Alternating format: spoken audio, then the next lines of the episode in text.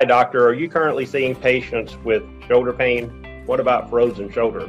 What if I could teach you a neurological treatment system in which you could literally take a person from frozen, frozen shoulder to a full range of motion in two visits? And this system is so powerful that we guarantee results in two visits or we don't accept the patient for care. Hi, I'm Dr. Andy Barlow. I'm a board certified chiropractic neurologist. I also carry a fellowship in functional neurology, and every Wednesday night at 5 p.m., I'm giving a one hour seminar free of charge. I'm here to help you. I'm here to help your community. I'm here to help our profession go to the next level. I personally look forward to seeing you every Wednesday night. I want to I want to completely change your life and, and change your community's life. And I can help you do that because I've helped hundreds, if not thousands, of doctors from Europe to Canada, all the way to New Zealand with these types of health issues. Okay.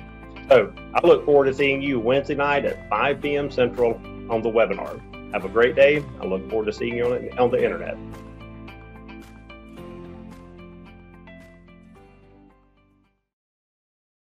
Uh, hello, everyone. This is Mark Anthony with Edge on Regenerative Medicine Show.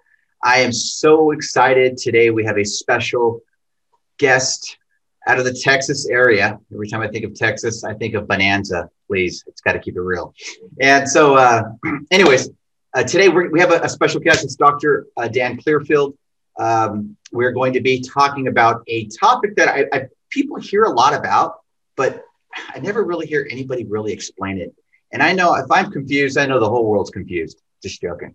But with that being said, uh, we're going to be talking about life as life is a sport and motion is medicine. You know, we hear about, you know, I'm a sports medicine doctor, I'm a sports doctor, and, you know, what does that entail? Um, before we get started, everyone, uh, you can go to uh, motionmedicinedfw.com. That's uh, Dr. Clearfield's website. And again, thank you so much, Doctor, for being here. How are you today? I'm doing great. How are you? Man, if I was doing any better, I'd need a third cup of coffee. Just joking. but with that being said, uh, tell us a little bit about you and uh, your credentials, because you have a lot of credentials. I was going to name them, but you know, it would have taken me about about 30, 30 minutes. And uh, you know, so um, okay, yeah, thanks. Um, yeah, so I'm Dr. Daniel Clearfield. Uh, I'm the uh, owner and medical director of Motion is Medicine Sports Medicine. We are in North Richland Hills, Texas, which is right by Fort Worth, uh, Texas, for those that don't know the area. Um, I am a, um, a, DO, Doctor of Osteopathic Medicine, and uh, I'm boarded in family medicine and osteopathic manipulative medicine, as well as boarded in uh, primary care sports medicine. And um, I have uh, been in practice now for, uh, um, God, I, I, guess it's just over 10 years now um, after uh, completing both of my uh, residency and both of my fellowships. And um, I started, uh, I, I, was uh, teaching over at the medical school over in Fort Worth for first five years of practice, went into a private practice for a little bit of a period, and then um, realized there were some problems with our healthcare system. And I decided to be a disruptor rather than somebody that just kind of put their head down and just keep barreling forward and hoping things were going to change. And that's where I started my practice, Motion is Medicine, uh, back in 2019. And so, uh, um, you know, we can talk about that. We can talk about sports medicine. Happy to answer any and all kind of questions. So, well, I hear a lot about sports medicine doctors, and like I said, if, if I'm if I'm not sure what that is, or you know, I'm sure a lot of people are wondering are you only currently only working with people that are in sports or is that the majority of the people you work or is that just a broad term it's, it's definitely a broad term and we talk about the um, term sports medicine physician uh, sometimes it makes it seem too uh, um, exclusive um, right one thing i like to say is anybody that moves is an athlete and so um, I say uh, sports medicine doctors, we are trained physicians in regards to being able to treat any kind of injury, um, uh, that can occur, whether it be acute, chronic.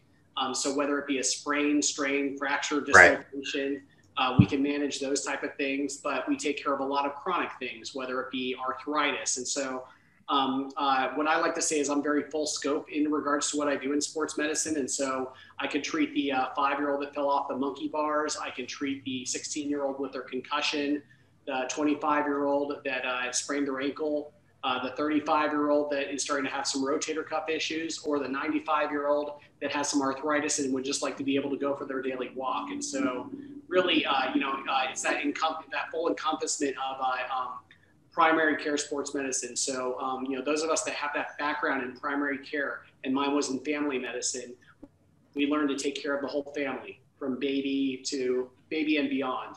And so uh, we can do the same kind of thing in sports medicine. And so, um, you know, you don't necessarily have to be a professional athlete for me to be able to see you. Uh, we're, but we're going to treat everybody like a professional athlete in regards to their care.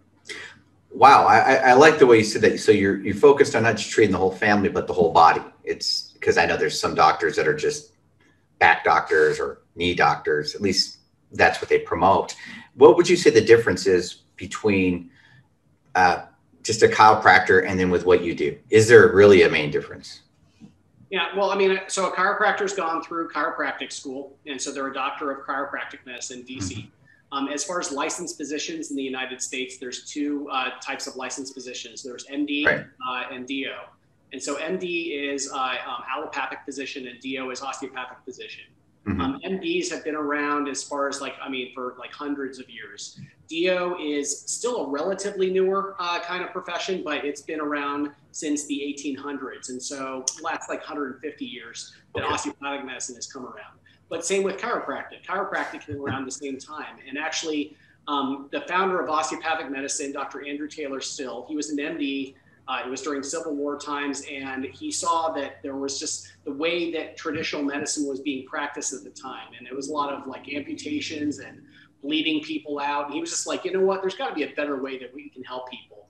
And he started really studying the body anatomy. He was already a surgeon himself, and he started finding a way to be able to treat people with his hands, and that's what became osteopathic manipulative medicine.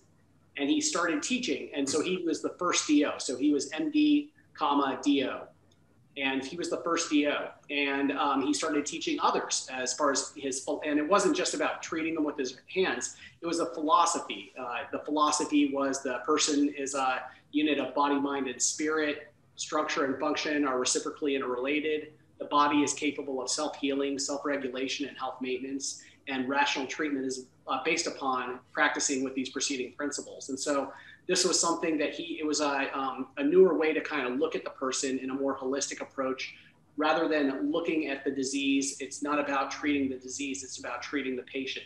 It's about looking at them as a whole trying to figure out what's going on with them as a whole so that we can find health within the individual rather than search disease out in a person. And so uh, that's where uh, it's more of that holistic approach. Now the original chiropractor uh, dr parker um, uh, parker palmer um, think it was Parker. He was a, um, a pupil of uh, Dr. Uh, Still, and he learned some of the manipulative kind of components. And he said, "I like this. I don't want to, you know, necessarily practice all the medicine right. aspects, but I like the manipulative kind of com- uh, concepts." And so that's where he ran and kind of did his own thing. And so, philosophy, uh, from a philosophy, there is some overlap, but there's uh, a little bit of a different model. Uh, a lot of chiropractors very much have it from a neuro, uh, neurologic type model, and mm-hmm very much a lot of the um, thing that stems from uh, osteopathic is uh, the vascular model, thinking about we want to optimize blood flow. Uh, you know, stasis is death, mm-hmm, mm-hmm. life, motion is medicine. And so, uh, you know, it's about making sure that we're getting adequate oxygen, nutrients to the body areas, making sure that we're removing any kind of toxic metabolic products out of those areas. Uh, and so that's kind of uh, Dr. Still's philosophy. Um, you know, unfortunately, like, well, fortunately for chiropractors, they've marketed themselves very well. So the public knows what they do. Exactly. Whereas, you know, and a lot of people can't tell if they're being treated necessarily by a physician and whether they're a DO or an MD. But the hope is that, you know, if you cover it up, you can tell if it's a DO because they're, you know, typically a little bit more um, holistic in their approach. Um, all DOs are taught osteopathic manipulative medicine, but only a small fraction of us actually use it it was a big reason that I wanted to become a DO and I wanted to go to an osteopathic medical school was I saw its practicality in sports medicine as far as treating the athlete. And I said, this is something that I want to be able to learn how to do. I, I want to have this hands-on treatment that's always available to me. And it's been a huge, uh, huge advantage for me as a sports medicine physician. I really don't know how I could get by as a sports medicine physician. Um, thinking about the patients that I saw today, I did uh, osteopathic manipulation, I think on um, uh, easily 80% of my patients today. Let's uh, talk about that. What does that entail, and what does that look like, and what are the normally like some of the symptoms that you had with, say, working with some people today? Sure. And so, um, osteopathic manipulative medicine uh, or osteopathic manipulative treatment, um, OMM or OMT, mm-hmm. uh, using the uh, using the hands to be able to correct any what we call somatic dysfunctions of the body. Right. And so, um, uh, you know, if somebody has a fracture, a sprain, a strain, a dislocation, these are pathologies that can occur in the body. But the spasming of the tissue, the myofascial pull, uh, that's causing a chronic strain kind of pattern. So if I take this over here and I'm yanking it over here, right. I'm going to start to have some issues on my body. So how do we fix this? And if I just leave it be, it's kind of slumped like this. So you know, a lot of our treatment really focuses on on uh, treating the myofascia, treating the muscle, the fascia kind of tissue that surrounds mm-hmm. the body, uh, to make sure that it's optimizing the body to be able to heal itself. So we can do any of the popping techniques that the chiropractors can do but we can also uh, work on the myofascia. We can work on the lymphatics. We can work on any of the other areas of the body that are impairing the body's ability to be able to heal itself. So, in general, when I'm looking at a patient, um, I always say it's like, you know, again, going back to those principles, the body's capable of self healing. Uh, um, and so, if the body's capable of self healing, why is the body not healing itself? Exactly. That we have a straight path that we need to walk down to get our bodies to be able to heal itself. And sometimes we you know, unknowingly kind of start off on the wrong kind of path. We start deviating. So sometimes it's about me just kind of explaining to the patient how they can self correct to make sure they're walking down that path. But sometimes there's an obstruction in that path, and that's where I need to do some sort of intervention to help remove that obstruction so that they're able to keep moving forward. And that's where manipulation or sometimes some other procedures that we do mm-hmm. are able to help the patient move better. Well, I like I like the way you said that. Now I know that we are our title is life is life is a sport motion is medicine so when you say motion is medicine what does that really mean is it just just keep on moving or i don't i'm not sure so in, in general it's like again it's like uh, once we stop moving you know it's the end of life you know it's like, you're done yeah forget about it i mean from the beginning we need to be moving and in right. general body wants to move. And we've learned consequences. If you keep yourself immobilized, if you sit in a chair all day, your body's going to start screaming at yep. you. Your your hip flexors, all those things are going to start kind of screaming at you. Your body wants to be moving. Our body wants to be in motion. Muscles are full time employees, and if they don't take the job of work, then they're going to take the job of spasm. And so it's important to make sure that we are moving throughout the day. If we have anything that's not allowing us to move the right way, that's where we need to do something corrective so that we're moving, you know, and I always say it's like also making sure that we're moving the right way, not the wrong way. And, um, you know, my interest in medicine started uh, in high school. I became a certified personal trainer and I kept oh, wow. training through college and even through medical school. But I started asking a lot of these kind of questions. And I, you know, I would always try to teach people to lift things perfectly the right way, not perfectly the wrong way. And that's, part of where my interest in sports medicine kind of started. It was kind of a mixture of that and my background in wrestling also um, uh, that kind of started my interest as far as uh, studying how the body moves. When I was a wrestler, actually, it was uh, um, 180 degrees from what I do now because um, wrestling is a very uh, um, aggressive and oftentimes sadistic kind of sport. Um, where uh, and I learned from some of the very skilled wrestlers that I um, taught me um, you know, they would tell me to kind of study my opponent. Look how they're look how they're moving. Okay, he's you see his ankle is kind of taped over there. He has a little bit of a bum ankle. You see how he has his fingers taped over there. See how he has a cauliflower over here. He's probably going to be doing duck unders on that side. Yep. And so I would study them so I could learn how to exploit their injury or their weakness or their insufficiency, uh, so that I was able to uh, have a you know a mental advantage coming into the wrestling match. And so I had a strategy coming in, even if I was unfamiliar with that wrestler. Um, now, 180 degrees as far as what I do is when somebody walks in, I look for these same things. Nice. I'm looking at what can I do to get them moving better? What can I do so that they're not uh, um, having any kind of insufficiency, deficiency, weakness, instability? And so those are all things that I'm looking at to be able to help them rather than potentially hurt them. So, wow. So, are I like that? So, you're talking about learning from wrestlers. So, I take it you learn from like WWF, Hulk Hogan, Ultimate Warrior. No, no, no. It's a joke. I'm playing. Okay. Yeah, I know. I had to throw that in there. You know, I'm, I'm an 80s, 80s, 90s kid. But um, also, with that being said, I know that um, with sports medicine, there are other things that you treat. What are some of the, what would you say uh, are treating sports medicine? What would you say is um, some of the main examples that maybe people do not hear more of, which is sports medicine? Mm-hmm. So example, you know, um, you know, I used to be a tennis pro, you know, so, uh, you know, I, you know, I hear people saying, you know, talking about pickleball and I'm like, what the heck is that? It's not tennis, you know, cause it's, it's different, you know, but I, when I got to understand pickleball, to be honest, it's a lot like tennis. So what would you say some of, some of the things that maybe there's like a misconception of understanding maybe some other examples of what else uh, would be also in the, um, I would say in the box of sports medicine, if that makes sense. Sure. And, you know, um, that we haven't talked about. Yeah.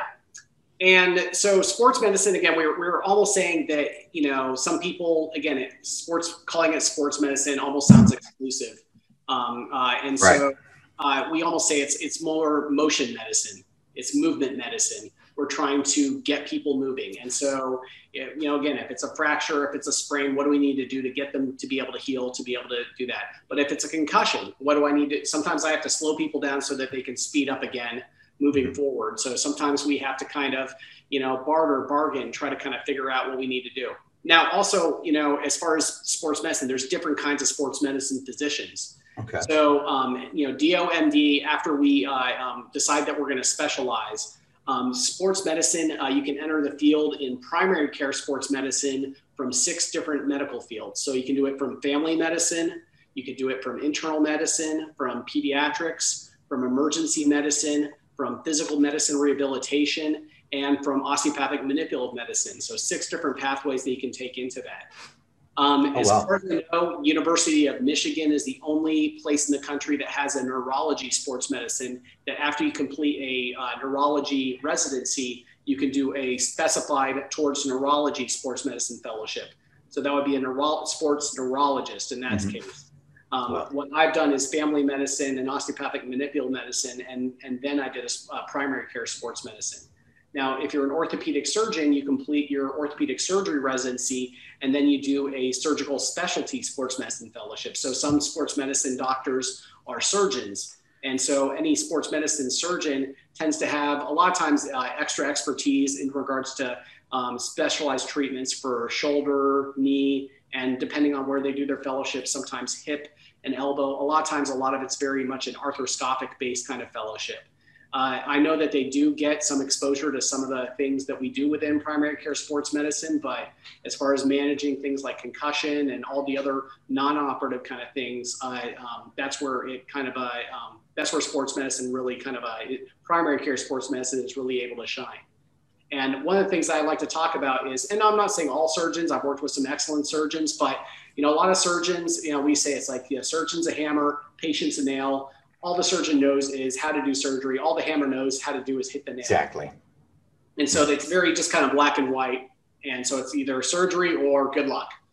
And in sports medicine, I say it's like, you know, I recognize when it's, you know, black and white, but I recognize all the gray in between. I call it the gamut of the gray. So we deal with all of that that's kind of in between there as well. And so, um, and, you know, I would say my gray area, a surgeon might only say there's, you know, there's only this much kind of, you know, there's surgery all the way here. And then, you know, there's not much in between.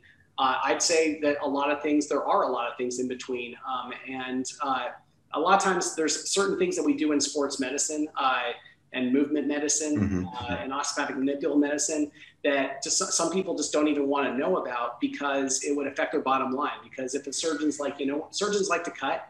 Yeah. And, and so if a surgeon's like, well, I could send it to this other doctor would be able to do this, and then I wouldn't have to do the surgery. Well, that's not very good for their business. And so, um, you know, so that's it. But you know what's interesting is um, uh, I'm part of uh, the American Osteopathic Academy of Sports Medicine, and um, our group has partnered with this uh, um, uh, group internationally, notably in Germany, this uh, um, DAAO, and we've been teaching over there about how to do osteopathic sports medicine over in Germany. Um, one thing that's interesting is over in Europe, depending on which country, a lot of the surgeons are, you know, if they're incentivized based off of outcome more than what the procedure is. Right. So they can do a less invasive kind of procedure, procedure like osteopathic manipulative treatment or a regenerative treatment, and they're able to get the patient to the same outcome, then they're paid the same amount. So some of them are less incentivized to try to do these big sense. expensive surgeries. And so um, we've been going over there and teaching for years. Prior to COVID, I've been over there for a few years and um, the and a lot of the group that was there was surgeons. There were some primary care, there were some physiatrists, but there was a lot of surgeons that were there, and they wanted to learn how can I do other things beyond surgery to be able to help my patients.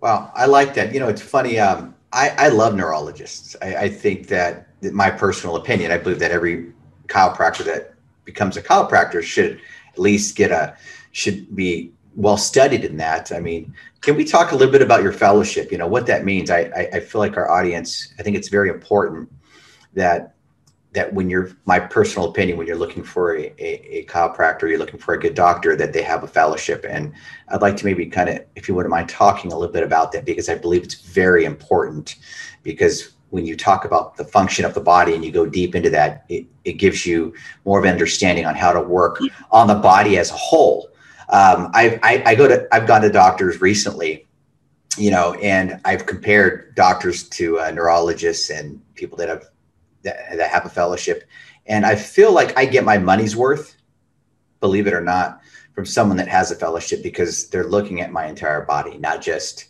take a couple pills. Here's a patch. I'll see you next week. Let me know how you feel. You know, and to, to be honest, though, I don't know if that's always necessarily true you know sometimes people become so sub-specialized that they only can look at somebody through uh, the pinhole. That makes sense. You know and so you know like so let's talk about fellow you know training. So you know typically in american uh, medical education mm-hmm. um, after you graduate from medical school you do an internship uh, which is one year and then you do your residency. And so your residency is anywhere between three to six years depending on what your specialty is um, and then after that, you can go out into practice or you can do some additional training, a fellowship. And so um, I've done two different fellowships in addition to my residency training. And so my um, I did a um, my residency training was in family medicine, osteopathic manipulative medicine. I did a fellowship in uh, um, osteopathic manipulative medicine as well. And then I also did a fellowship in primary care sports medicine. So um, those fellowships were each a year. Most of the fellowships in the uh, country are one to three years, depending on what the training is. Um, uh, most of the sports medicine fellowships, uh, some of them are have a little bit of a research component to it, uh, or an additional research component to it, so they're two years. Um, but uh, um, most of the primary care sports medicine fellowships are one year. Most of the orthopedic sports medicine fellowships are one year. And during that, it's an intensive year of education, learning, uh, by um, making sure that you understand all different aspects of uh, treating, you know, all different kinds of injury, uh, really kind of a deep dive into anatomy, physiology, biomechanics, uh, making sure that all those things are understood, um, uh, various uh, procedural opportunities, seeing a lot of patients within that field and having formalized instruction to make sure that you're learning how to do things right from experienced individuals right. with credentials. Right. No, I, I agree. I was just, so I'll give you an example. Let's say I had neuropathy.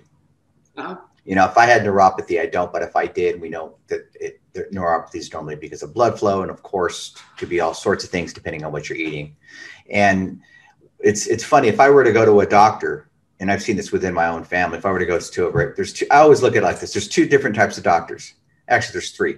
Yeah, it's like if you need a surgeon, you need to be cut open because there's a situation you got a car accident, something like that. I totally understand, but I've seen where there's been a lot of times where somebody did not need to be cut up or it needed to be cut open, you know, and uh, you know it happens. But I always look at there's there's two types of doctors. Some that will give you a little baggie with a bunch of pills to take, which that's okay if, if you need them.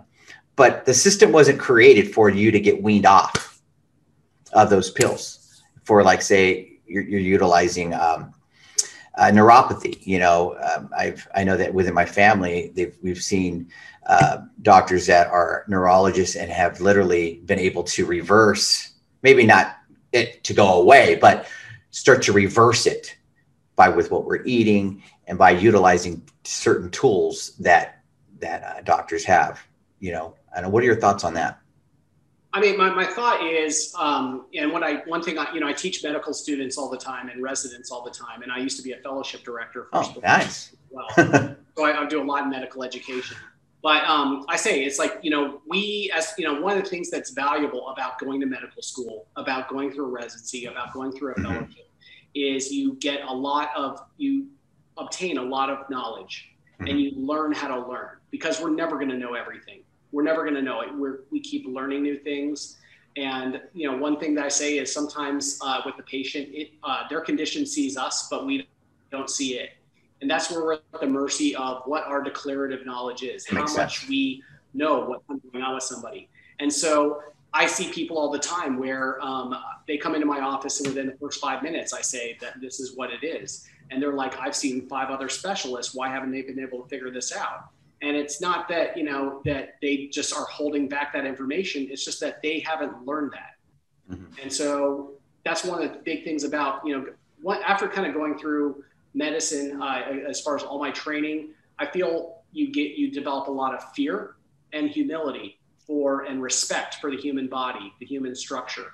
You know it's like that it's takes an incredible amount of knowledge and it's a continuous amount. I say we're professional nerds in the sense in that we're always needing to learn we're always reading we're always looking for further education. And if you you know just like i say motion is medicine education is always in flux as well. When you stop learning that's when you need to hang up your stethoscope stop growing.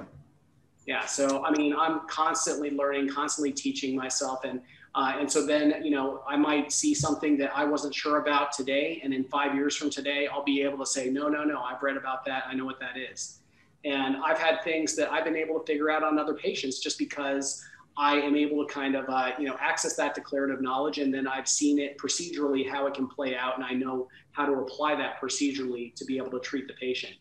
Now, um, you know, you know, it's not to, I don't want, I think that I, um, my background in primary care and uh, um, family medicine has given me a good diversity so that I kind of look you know at all the different systems. I don't just kind of focus in on this because smart. somebody's coming in for a neuropathy kind of complaint but and so maybe if they go see the neurologist maybe the neurologist is like yeah it's this neuropathy. And what i find a lot of doctors do is they treat the test rather than the patient. Mm-hmm. and that's always a disappointing thing too because the patient will i always you know tell people the patient will tell you what's going on.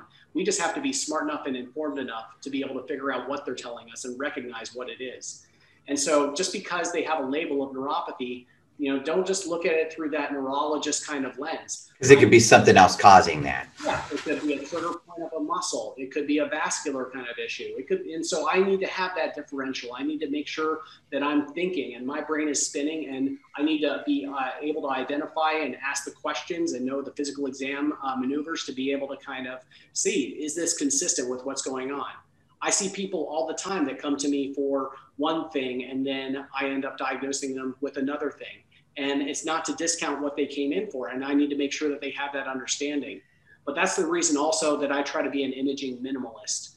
I say it's like I, um, I do an excellent history and physical examination. And from that, I surmise, you know, it's like if I have not been, usually with a history, I already have an idea about what's going on physical right. examination. I'm doing some maneuvers to help confirm or to, you know, kind of either build or uh, narrow down or possibly expand my differential as far as things. If I need to get labs, if I need to get imaging, um, it's because I need that to help characterize it better. But I don't get imaging just to get imaging. If it's going to help the management of the patient, the so what kind of factor, that's where I'm going to be getting those kind of things done. Well, I like that. Well, it's like you said, treating the body as a whole, because some people will just focus on one thing. If I come in with knee pain, sometimes we think, well, you know, it's it's my knee, but really it could be your upper back mm-hmm. or your lower back, which which can cause. Which it's I had that same situation. It's interesting. I had a slip disc, and I was almost out of work for almost about a year. And I remember going to a chiropractor. I didn't want to go to a chiropractor, and uh, I, I was going to other doctors. I was having the pills. Their pills were keeping me up and then I saw a chiropractor, and he he basically not only just straightened out my my vertebrae a lot, you know, but he gave me some tips on what I needed to do. I, I started following those tips, and one of them was swimming laps, believe it or not. And I couldn't even sleep on the on the ground. I mean, on the bed, I had to sleep on the ground because you know my, my disc was so messed up. And um, after uh, two weeks of swimming laps back and forth, I was I was out of pain. I still haven't I'm still haven't had pain, and that was like 20 years ago. But my my my point is, and where I want to kind of uh, go into is if I were to be treated at your office, how would that work? Do I just go in there and you set an appointment? What would the for what would the formation look from step one, two, and three? So, and, and again, my office is not the conventional office because we are kind of, you know, what I say is we are, um, we're out of network. We're kind of out of the healthcare system. And I always like to do the bunny ears with the healthcare kind of thing because it's a disease care system. It's not necessarily really giving physicians time to be able to spend with their patients to be able to provide right. help. So I saw, I saw a problem with the healthcare system and I kind of said, you know what, I'm exiting from that. So the model that we have is we're out of network. So you don't have to have any kind of bureaucratic process or tiered process of you have to satisfy A, B, and C before you can do D, um, before this insurance company dictates this is going to be part of your care. And so pretty much if you said, hey, I want to come see Dr. Clearfield, all you have to do is get on the phone, get on your computer and uh, you know it's like a, an arrange for an appointment to come in to be seen. And it's as simple as that. Um, and when you come in uh, you know it's like uh, we make sure that we do a good you know comprehensive history about what's kind of going on with you.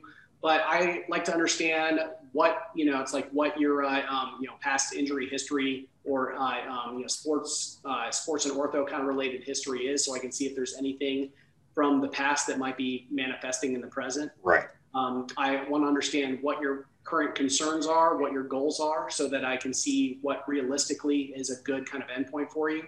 Because uh, one thing I tell my uh, my students all the time is that you know I can I might see somebody and I could go exactly by the book. This is exactly what I need to do for you, but your expectation was different, and so I try to make sure I really elicit what the patient's expectations are.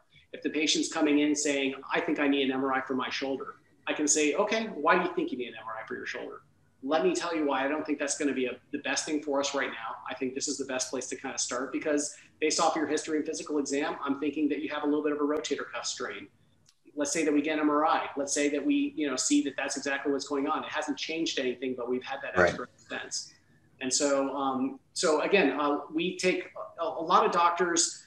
We're kind of handicapped to the system because ultimately we keep getting paid less and less by insurance companies. And so pretty much that what what of if we want to be able to make any money to you know keep our doors open, keep our families fed, that encourages us to spend less time with patients, more time on paperwork, and get more patients in.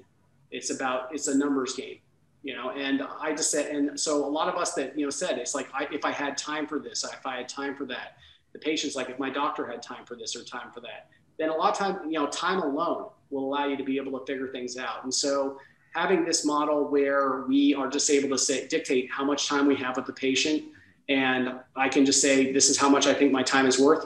You know, this is not an, uh, a completely innovative new model. It's the same old model that we had before insurance companies came in, before big hospitals and systems came in. Right. Physicians out, bought insurance companies out, and before they kind of essentially ruined medicine. Um, this is the old doctor and the patient sitting across from them. This is how much my uh, my this is how much it costs for this, and this that's what we're going to do. Uh, it's very similar to uh, um, uh, you you know getting your car fixed up. Exactly. Every time, every time you need an oil change, do you use your car insurance? Every time you get a flat tire, you use your car insurance? But if you get a flat tire, you're not going to drive on that tire, right? Because you know you're going to tear your car up. And exactly. you know it's going to cost more money in the long run. So why is spraining your knee any different? You know, but do we have to use our health insurance for it? And so I think, you know, it's like I, I carry, uh, I, I don't have uh, routine health insurance for myself, but I carry catastrophic insurance. So if I get hit by a car, if I have a stroke, if I have a cancer, a heart attack, something severe, something with ridiculous kind of medical bills, right. we're covered for that kind of thing. But uh, as far as this routine stuff, I just pay out of pocket uh, just because it's like uh, you know this is how much healthcare should this is how healthcare really should work. We should cut all these other systems out of it, and you'd be surprised how cheap you can get things done um, when you're kind of working outside of these systems. Yeah, I agree with you 100%. I like I like the way that you explained it. Very thorough. you're like Mark. I do it all the time. wow. Hey, I just want to again thank you so much for being here on the show. I love one of the things that I've, I've learned today is hey, it's not just motion is medicine, but um, with a with someone that works in sports medicine, it's not just people that are in sports. And I just want to say thank you so much for your service with what you do.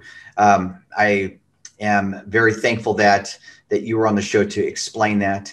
And I know that there's going to be some people that are going to be asking some questions and most likely be instant messaging me. This normally happens to me whenever I get on the show. One one last thing before we leave. What's one last thing that you would like to leave with with people that are maybe you know, there's some people that are scared of doctors, just like there's some people that are scared to go to the dentist. I hate to do the comparison, but hey, it is what it is. You know, uh, let's say somebody has that's in your area right now, and they're they've just seen so many doctors after doctors, and they're just like, you know what, no one's helping my, my neuropathy, or we'll say arthritis, or whatever it may be. What's something that you can maybe, uh, you know, kind of encouragement to them to whether see you or a, a, a physician that's in that that has um, you know that's been through a fellowship or anything. And, and, I guess as another selling point for just seeing a sports medicine physician, and regardless of DO or MD, I feel like a lot of sports medicine physicians very much carry a lot of these philosophical kind of things that uh, uh-huh. I've been thinking about that the you know is uh, trained within the osteopathic philosophy, but um, I think there's a lot of MDs that embrace these principles in sports medicine.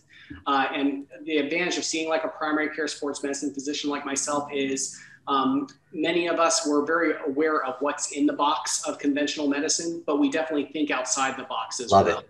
And there's so many people that, I mean, I've seen so many first people, I've seen ortho for this and that. And it's not sometimes their fault that, you know, some of these other people don't figure it out. Uh, sometimes it's that they only have a constricted amount of time.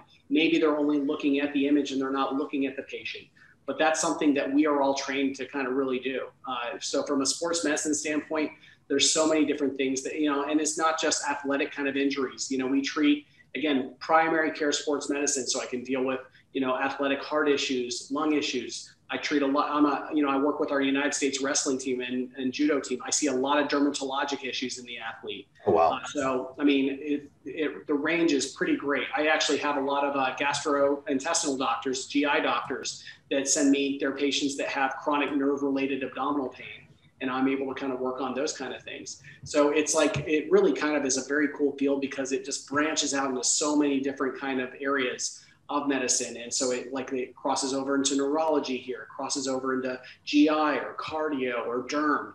Um, it's really cool just the uh, the vast amount of things that we're able to see and evaluate. And at the same time, I mean, I'd say that you know almost all of us have great humility about what we are comfortable with and what we're not comfortable with. If I think this is something that needs surgery, now I never, unless I see the bone hanging out of their arm, right. I never tell somebody you need surgery, but I say, you know what, I think this needs to just be discussed with the surgeon, exactly. surgeon that I know and trust to get you to. So I recognize when it's something that's outside of my wheelhouse that, I, or maybe it's just something that I just shouldn't be managing myself. I agree. But uh, um, uh, those are all things that I would just uh, encourage people to do. So, you know, a lot of times you'd be surprised how much a sports medicine physician is able to help you out in so many different things beyond just an achy shoulder, an achy back. Uh, you know, so just uh, sometimes just finding yourself a, a, local sports medicine physician can help. Now, if you're in my area, um, definitely come see me. Again, North Texas area. Um, uh, and if you want to learn more about it, also definitely follow us on our social media. Um, our uh, our handle is Motion is Med and uh, our website is uh, motionismedicinedfw.com, dallasfortworth.com. And so, yeah, definitely follow us. We, we try to um, really provide a lot of information to inform the public, try to show some of the various kind of procedures uh, that we do. Um, today, we just filmed uh, um, a procedure of us doing a uh, um, sciatic nerve hydrodissection on somebody with hamstring, uh, hamstring sciatica. Wow. Uh, so um, it's again, it, some people are like, I had no idea. I can't tell you how many people that said, I wish I knew that you did blah, blah this many years ago.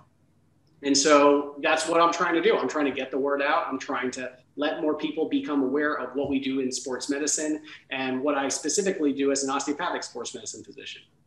Thank you so much. I love it. Wow. Everyone, here's the thing um, sharing is caring. Please share this if you don't have pain, I can guarantee there's somebody on your Facebook page, your Twitter, Instagram, any type of gram online, TikTok. Please let's share it because it's about helping one person at a time. And I know that's Dr. Daniel's Daniel's uh, passion. And uh, thank you so much again for being here. And uh, you're awesome. Thank you. Thank, thanks for having me. Yeah. Thanks.